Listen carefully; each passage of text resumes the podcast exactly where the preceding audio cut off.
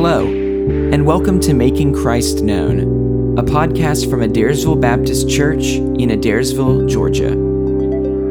This podcast features Senior Pastor Eric Sorrell and his sermons designed to make Christ known in Adairsville and beyond. For more information about Adairsville Baptist Church, visit us on Facebook or online at adairsvillebaptistchurch.org. And now, here's Pastor Eric.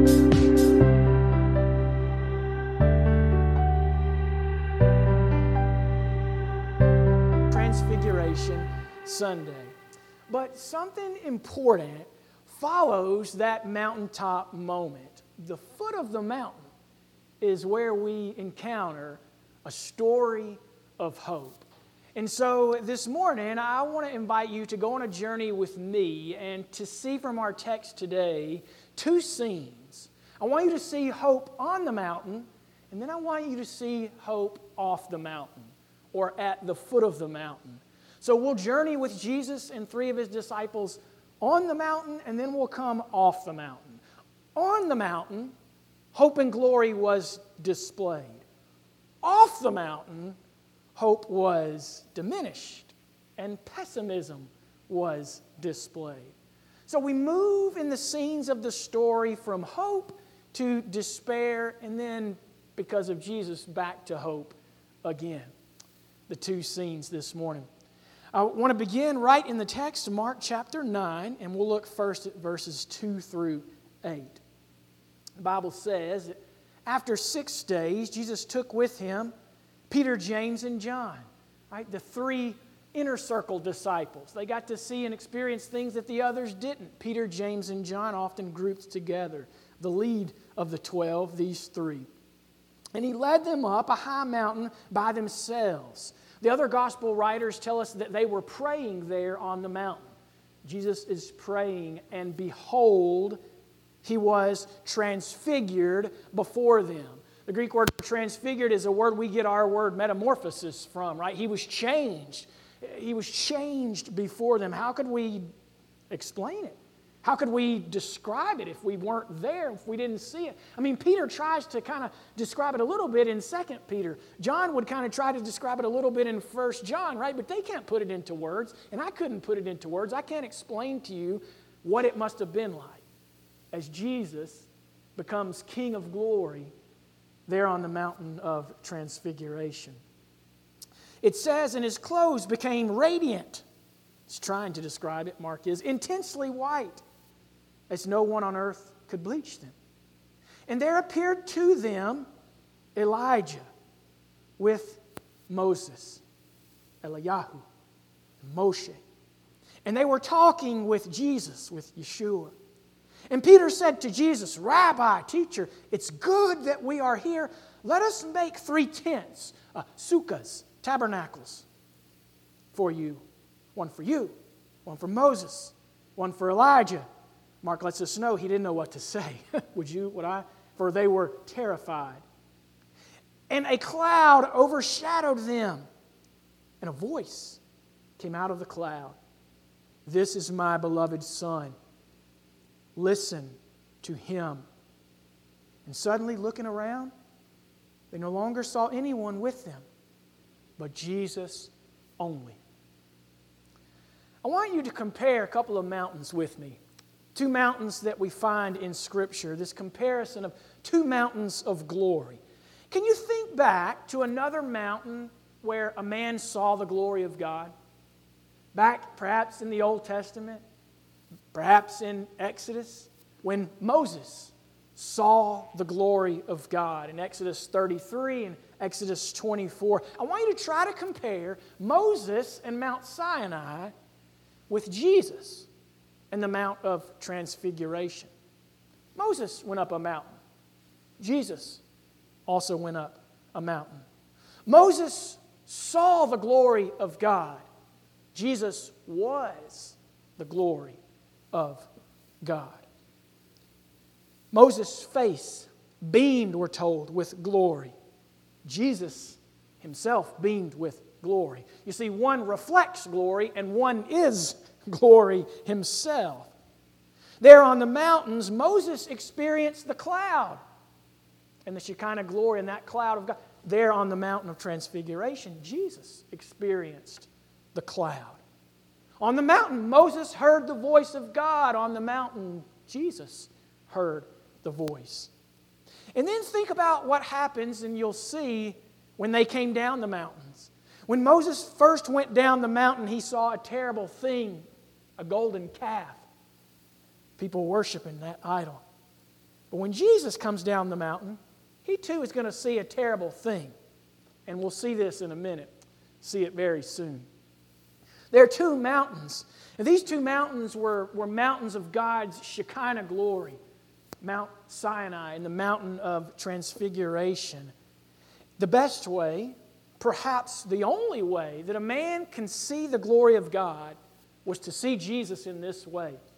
At this time, the only way for Peter, James, and John, in fact, the best way for Peter, James, and John to see the glory of God was it wasn't on top of Mount Sinai, it wasn't in the tabernacle. The best way, the only way, was to see Jesus himself transfigured before them and to see the glory of God, and they saw it. They got a taste of glory divine. When he walked this earth, Jesus temporarily set aside his glory or, veiled his glory for you and for me. It's what he did for us when he limited himself. But now he's taken it up again. Today we think about his glory. We behold his glory. And there on the mountain, we see Jesus' glory. And we also see this in the text that two Old Testament saints survive. They're not dead or extinct. I mean, they're not in soul sleep, right? They don't just cease to exist. They're there, right? One that was caught up, Elijah, one that died naturally, Moses. And there are these two saints. They're very much not extinct. They're there, they're surviving, they're speaking there on the mountain with Jesus. I want you to think about what happens there. It says, And there appeared to them, verse 4, Elijah with Moses, and they were talking with Jesus.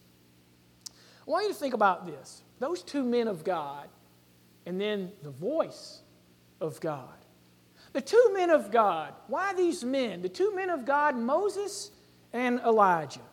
Moses, the founder, Elijah, the reformer. Moses, the law, Elijah, the prophets. Right there, right? Representing the law and the prophets. Moses, who died, Elijah, who was caught up. These are the two men, and rightly so. And the two men are speaking with Jesus. Luke's gospel tells us that they were speaking about his departure, literally about Jesus' exodus, his coming out and, and going in. Oh, the conversation that, that must have been taking place. Because we know that very soon Jesus would depart. We know that very soon Jesus would do on the cross and with the tomb what Moses and Elijah could never do. Jesus would bring salvation, something that the law could not do, something that Moses couldn't do, something that the prophets, that Elijah could not do. The gospel, and the gospel alone, does what the law and the prophets cannot do. I wish that our Jewish friends understood that. It's not Moses and the law, it's not Elijah and the prophets, it's only the gospel. It's only Christ. It's, it was his departure. It was his finished work on the cross. G. Campbell Morgan, a, a preacher in England, said these words The founder and the reformer talked with the king upon the holy mount of all he was about to do, which they had failed to do. And the way of accomplishment was realized to be that of the cross. They're on the mountain says after six days, Jesus took with him Peter, James, and John, and, they, and he led them up a high mountain by themselves, and he was transfigured before them. His clothes became radiant, intensely white, whiter than anybody could ever bleach them. And there appeared to them Elijah with Moses, and they were talking with Jesus. And Peter said to Jesus, Rabbi, it's good that we are here. Let's make three tents one for you, one for Moses, and one for Elijah. The three disciples were led by Peter. In fact, the 12 disciples were led by Peter. And Peter wants to do this. He doesn't know quite what to say and he doesn't know quite what to do, but he wants to build tabernacles around them a place or a shelter of God's glory. Isn't that what the Old Testament tabernacle was? It, it, sheltered God's glory. It was the place of God's presence. And you tabernacled that glory. Lord, let's build tabernacles and tabernacle the, your glory and the glory of Elijah and, and Moses, right? And let's, let's veil that glory. On the mountain, we're really given a vision and a voice.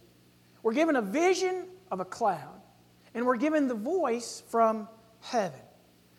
Bible says that that cloud, just like the cloud overshadowed Israel at times, that glory cloud, the cloud that led them, this, this presence, this symbolism of God. In verse 7 it says, and that cloud overshadowed them.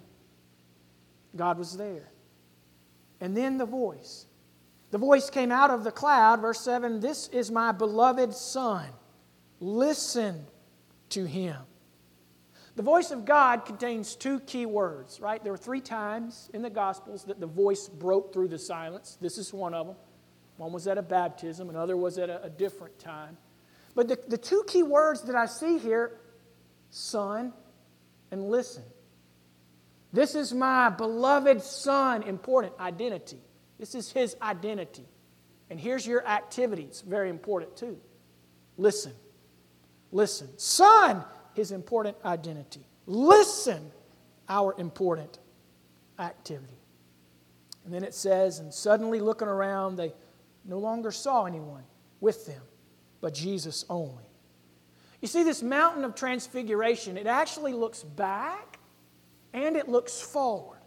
The Transfiguration looks back to the Old Testament and to Moses and, and to Mount Sinai and to Israel, but it also looks forward to Jesus Christ and to his second coming to the glory in which Christ will one day return. It looks, it looks forward. It is a taste of hope. There on the mountain of transfiguration, Jesus gives the disciples a taste of hope. Like we sing in Blessed Assurance, oh, what a foretaste of glory divine. And that's what it was. It was a foretaste of glory divine, a foretaste of His glory, but also a foretaste of their glory. The Bible says that when He appears, we shall be like Him, right? And we will be glorified one day. And it, it was that he was giving them, let me show you, just give you just a taste of your heavenly hope. And so it looks back, but it also looks forward to the better day that's coming. Let's continue in this scene. We're still on the mountain, but we're starting to come down. Look at verses 9 through 12. As they were coming down the mountain, he charged them, he told them to tell no one what they had seen until the Son of Man had risen from the dead. So they kept the matter to themselves, right until after, questioning what this rising from the dead might mean. Shh, don't tell anyone until I've risen from the dead. Okay, what's he talking about? Rise from the dead, right? What, what in the world? So they ask a question. And they asked him, verse 11, why do the scribes say that uh, first Elijah must come, that Elijah must come first, one translation says, right? And he said to them, Elijah does come first to restore all things. And how is it written of the Son of Man that he should suffer many things, be treated with contempt? But I tell you that Elijah has come, and they did to him whatever they pleased, as it is written of him. Coming down the mountain, as they come down the mountain, the disciples' question was about the Malachi prophecy, specifically Malachi 4 5, that, says, right, that Elijah would come before the Messiah. That Elijah would come with a proclamation. And Jesus tells them, He says, this, is, this was partially fulfilled in John the Baptist. I tell you that Elijah has come. Look at what they did to him. They off with his head, right? They killed John the Baptist. And he said, and they're going to kill me. You know, tell me this. How's it written that the Messiah is going to have to come and, and suffer and die? And so there, as they're coming down the mountain, the gospel is mentioned. Don't tell anyone until I rise from the dead. Right? The resurrection is mentioned. He talks about the suffering that he'll go through, right? In many ways, Elijah had come. Elijah, in that ministry, that type of John the Baptist ministry, had come. And really, we, we really believe that Elijah will appear again right? Perhaps in the tribulation. It's so sad Because our Jewish friends in Israel today, when they celebrate Passover, they still set a seat for Elijah, and it's empty. And they set it there, and they sometimes even crack open the door. And it's because they say, We're waiting for Elijah to come, because when Elijah comes, then the Messiah will come. And we would say, Oh, Elijah has come. And he also right, was the spirit of Elijah that John the Baptist preached. And he will come again, but you've missed the Messiah. Right? He had to come first, not as the victorious Messiah, but as the suffering Messiah. He had to die on the cross for our sins, but when he comes back, he'll come back in that glory. They're coming down the mountain. And then they move off the mountain. So go to the second scene with me, right? From this hope on the mountain to this valley. They move from the mountain of glory to the valley of demons, literally. It's a valley of demons. They move from heavenly glory to hell on earth. They move from the mountain with Moses and Elijah and with the voice of God to the disciples down below with the scribes and the voices of arguing and debating. On the mountain, Jesus is recognized as king. Off the mountain, you know this, he was often not recognized as king. He was questioned, he was doubted. At the foot of the mountain, we come to what is a hopeless situation. There was a hope deficit.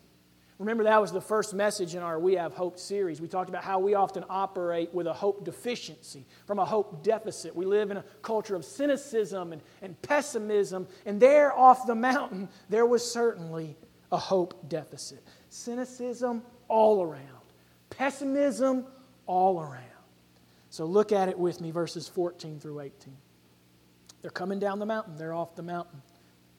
When they came to the disciples, the other nine, they saw a great crowd around them and the scribes, the Torah teachers, the, the teachers of the law in the Old Testament, arguing with them. this is my son, listen to him. To yeah, yeah, yeah, yeah, yeah, like my kids in the back seat, right? Or, gosh. I, I want to go up the mountain, don't you? Immediately, all the crowd, when they saw Jesus, were greatly amazed, and they ran up to him and they greeted him. And he asked them, What are you arguing about with them? And someone from the crowd, a man, a father, asked him, Teacher, Rabbi, I brought my son to you, for he has a spirit that makes him mute, right? A demon. Whenever it seizes him, it throws him down and he foams and he grinds his teeth and he becomes rigid. So I asked your disciples to cast it out, right? If I bring him to you, I should be able to bring him to your disciples. They should be able to cast him out. He says this, and they weren't able. They weren't able he is frustrated. So we come off the mountain, the nine are arguing. The scribes have pounced on their failure. The scribes have pounced on their inability to drive out the demon, and they're arguing. You guys couldn't do it. See, da, da, da. I can imagine this heated debate, right? Like they love this opportunity to say, oh, no, no, you guys have failed. Hope. When you think about hope, hope has to have the right source. It, hope has to have the right substance. The nine seem to lack this at this moment. They don't have their hope in the right source and the right substance, as you're going to see. The Father seemed to lack the right source and substance at this specific time. And certainly the, the nine had misplaced trust at this time. Maybe they're trusting in themselves, right? Formerly, we're told that the disciples had healed. Remember that when they were sent out and they healed the sick and they come back to Jesus and they're telling him, Oh, they, look, the demon submitted to us and we were able to heal and we're able to do this. So why can't they now? Formerly, they've had some success. Now they can't heal. Why? Why? Well, soon we're going to see that. Think about it with me. As Jesus was on that mountaintop praying, he was changed. As the nine are off the mountain, they are not praying and nothing is changed. Do you see? On the mountain, Jesus is praying and he's changed. There, they're not praying and nothing's going to change in this situation. And they can't, and the scribes see them not be able to do this and they just start to debate, right? It's a terrible situation. But somewhere amidst all that, there's this really hopeless situation. There's still a man and his son, and they're suffering, right? All of his life, this boy has had this, this type of epilepsy and it's demonic induced, right? And, and all, of, all of his life, they have suffered and struggled. How do we approach Jesus? One great preacher said, We approach Jesus in helplessness, not holiness. You just come helpless. You don't have to come holy, because who could, right? We don't come, right, oh, Jesus, to approach you, I have to come all holy. And you come helpless, and I can't do anything, and I'm coming to you, Jesus, just in my helplessness. Think about it. On the mountain, this is my beloved Son. It's glorious. Off the mountain, here's my Son. He's suffering. This is my Son. This is my Son. Help. Can you do anything? So, your disciples are not able. So let's continue. Look at verse 19 through 24. Jesus will speak. And he answered them. O faithless generation. I don't know how he said it. I wish we had tone of voice. I don't know if it was, O faithless generation. I don't know if it was, O faithless generation, how long am I to be with you? Right? We don't know. Oh, faithless generation, how long am I to be with you? How long am I to bear with you? Bring him to me. Bring him to me. And they brought the boy to him. And when the Spirit saw him, the demon, right, we're in the valley of demons, not on the mountain of glory and prophets, and right, immediately it convulsed the boy, and he fell on the ground, and he rolled about, foaming at the mouth. And Jesus asked his father, How long has this been happening to him? And he said, From childhood. Oh, gracious. It has often cast him into fire and into water to destroy him. Key verses. But if you can do anything, if you can do anything, have compassion on us and help us. And Jesus said to him, If you can, all things are possible for one who believes. Immediately, the father of the child cried out and said, I believe. Help my unbelief. I believe. Help my unbelief. Will it be a future of despair or a future of hope? As this father comes and this boy is, is this going to be a future of despair, continued despair, or is it going to be a future of hope? And I love what the father does. The father admits his hopelessness. Right? Look at what the verse says. If you can do anything, he's hopeless. He's admitting it. If you can do anything, have compassion on us and help us. If you can. This man has cynicism. This man has pessimism. He's cynical of the nine, they couldn't do it. He's cynical of Jesus. I don't know if I can trust you to do it, if you can. I'm cynical of the, the Torah teachers. Nobody's ever been able to help. So I don't know. I, why try the medicine anymore? I'm kind of cynical. Why keep praying? If you can do it, he's pessimistic, isn't he? We said there's so many people in Scripture that are just like that. That spirit of Pilate, what is truth? A spirit of Thomas, unless I see him and put my nails in his hand, I won't believe. That, that cynicism and pessimism of, of Nathaniel. Can anything good come from Nazareth, right? Of Jonah, of Sarah, of so many more that you've mentioned. And this is the man I think of that has the spirit of cynicism and pessimism, kind of from his culture and kind of from his situation and his experience. He probably finds it hard to pray and to, to worship and to go through life in this. And he says these words just real honestly to God in the flesh if you can. If you can. he, he has cynicism and pessimism, but he's desiring to move out of that and into hope. he really does want that, and that's what our world really wants too. I think there's so many cynical and, and pessimistic people that they really want something to hope in, and we have it in the gospel, right? We have the reasons. We've been looking at that. We go back and listen to our podcast or, or see those sermons online, right? We have hope, and people need hope. Old William Barclay says it this way The surest way to avoid pessimism and despair is to take what immediate action we can. And there's always something to be done. Take it to Jesus, right? Always take it to Jesus. This is what he does. He goes on to say these words To approach anything in the spirit of hopelessness is to make it hopeless. To approach anything in the spirit of faith is to make it a possibility. It's possible. It's not name it, claim it, right? That's, that's a lie. But it's saying, look, I'm not going to approach this in, in hopelessness. That'll make it hopeless. I'm going to approach it with faith, saying it may be a possibility if, if God so chooses that He can do this. If you can, have compassion on us. If you can, help us. Do something. Do, do anything right?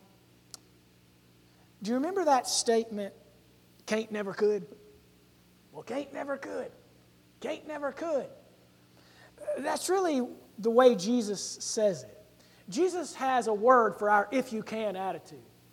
If you can, right? Jesus has a word for that. Look at how he continues. Verse 23. And Jesus said to him, If you can, all things are possible for the one who believes. Right? Can't never could. If you can, can I do anything? Can you believe? There's an idiom I'm told that we miss in the original language. It just doesn't translate over, but it's kind of that play on that word can. Can I? Can you? Right? Can I do this? Can I do anything? Can you believe? Can't never could. Can you? Can I? Can? Yes. Right? Lord, if you can. We may say it this way Lord, if you can, help my marriage. Lord, if you can, revive this church. Lord, if you can, change the heart of my children. And God says, if you can, if you can, I can. If you can. Right? Can't never could. I, I, can. With God, all things are possible. That's what he's saying. All things are possible for the one who believes. Can you believe in my power? How many times do we go to the Lord that way in our prayer life or prayer requests? Lord, if you can, Lord, if you can, Lord, if you can. I'm cynical, I'm pessimistic. If you can, I don't know, right? Instead of just praying with faith, Lord, if you will, if you so choose, right? I know that, that you're able. God, I, I, I, right? Help my unbelief. So go to the next words of this man. I, I love this, this situation here, right? He says, Well, he's been this way since childhood. It's often cast him into fire and into water to destroy him. But if you can do anything, have compassion on us and help us. And Jesus said to him, If you can, all things are possible for the one who believes. Immediately, the father of the child cried out and said, I believe. Help my unbelief. But which is it? I'm trusting. Help my distrust. But I know exactly what he means. And chances are you do too.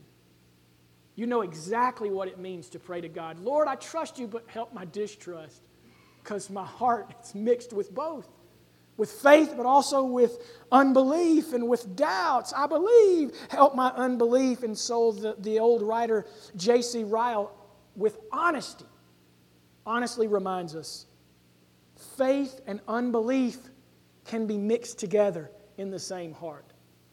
True, amen?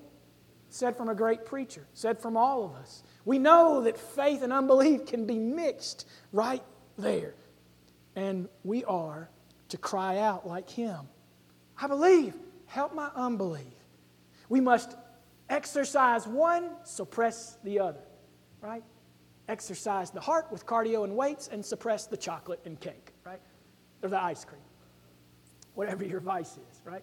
I believe it's here with, I have this, these mixed desires within me, like Paul said, what I want to do, I don't want to do, and what I hate, that I do. And so, how do I exercise one and suppress the other?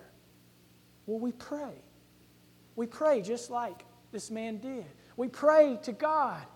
We pray and we express our heart and we ask God for help. Has, hasn't that been what you've been doing in this hope series? God, help me to be more hopeful, to have more hope. God, help me to overcome my cynicism and pessimism. It's every day it's around me. On the media, at the workplace, I can't get over. So, Lord, help me. I believe. Help me overcome my pessimism. Help me overcome my cynicism in this world. Oh, I love this story. From the mountain on top to the foot of the mountain and to there in the valley, from this taste of hope. And he's about to taste hope too. Let's keep going. Verses 25 through 27. And when Jesus saw that a crowd came running together, a lot of people coming really quick and approaching him, Jesus often didn't really like that too much if you really read the Gospels. He rebuked the unclean spirit. He knew their motives, right? Saying to it, he rebukes it, You mute and deaf spirit, I command you, come out of him and never enter him again. You'd say it this way and stay out. Get out of here and stay out. And stay out. That's important. And never enter again. You don't want him to be repossessed, right? So he's going to give him full healing and forever healing. And He'll give us forever healing one day, too. Come out. Never enter Him again. And after crying out and convulsing him terribly, it came out, and the boy was like a corpse, so that most of them said, He's dead. But Jesus took him by the hand, he lifted him up, and he arose. He arose. Jesus steps in, and he gives hope to the hopeless. He gives hope to the Father. He gives hope to the, the others. He shows his hope in a, in a different way. There's hope. Look at verse 28 and 29. And when he had entered the house, his disciples asked him privately, those nine, Why could we not cast it out? And he said to them, This kind of demon cannot be driven out by anything but prayer. It shows us that the nine had trusted in the wrong thing. Their source of hope at that moment, their substance of hope at that moment was, was misguided. It was misfounded. They had trusted in the wrong thing. Maybe their past success, right? Maybe trusted in their own powers, right? But they needed to show faith. And Jesus says, and if you had have had faith, it would have shown itself by prayer, dependence, helplessness, Lord, we can't drive this out, but you can. Right? This kind can't be driven out by anything but prayer. May we not be guilty of that same sin. May I not think that I can study and stand up here and preach and that things will just change apart from prayer, right? So we pray, but I can't. But God, you can. God, may we not be guilty of just doing our plans and organizing our VBS and doing our outreach night and Sunday school and all our other ministries in the power of the flesh. Right? It's easy to. Or we can do this and we can do that and we can put this on Facebook, but we can't move anybody's hearts to come to encounter hope and to experience life change. And so we have to pray. And sometimes our cynicism keeps us from praying, right? And we have to, Lord, I, help my unbelief. I believe, but help me. Because sometimes my prayers are, are like this guy, if you can, and right, can't never could. We, like the nine, we fail. We, like the nine, sometimes lack what we need. We, like the Father, we doubt. We, like the Father, sometimes have mistrust, but Christ is victorious. Amen? Always and forever. Christ is victorious. Let's keep going just a bit longer. Look at verse 30 through 32. They went on from there. They passed through Galilee. He didn't want anybody to know, for he was teaching his disciples, he was investing in them. He didn't want them just coming for the loaves and fishes and the mixed motives.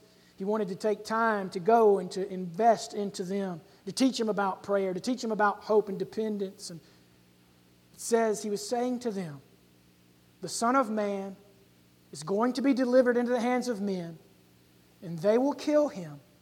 And when he is killed, after three days he will rise. What's he doing? He's telling them the gospel. He's saying, and I will die on the cross for the sins of the world, and I will be buried, but on the third day I will come out of that tomb. I will appear to many. He's telling them the gospel. There were multiple times when he predicted that.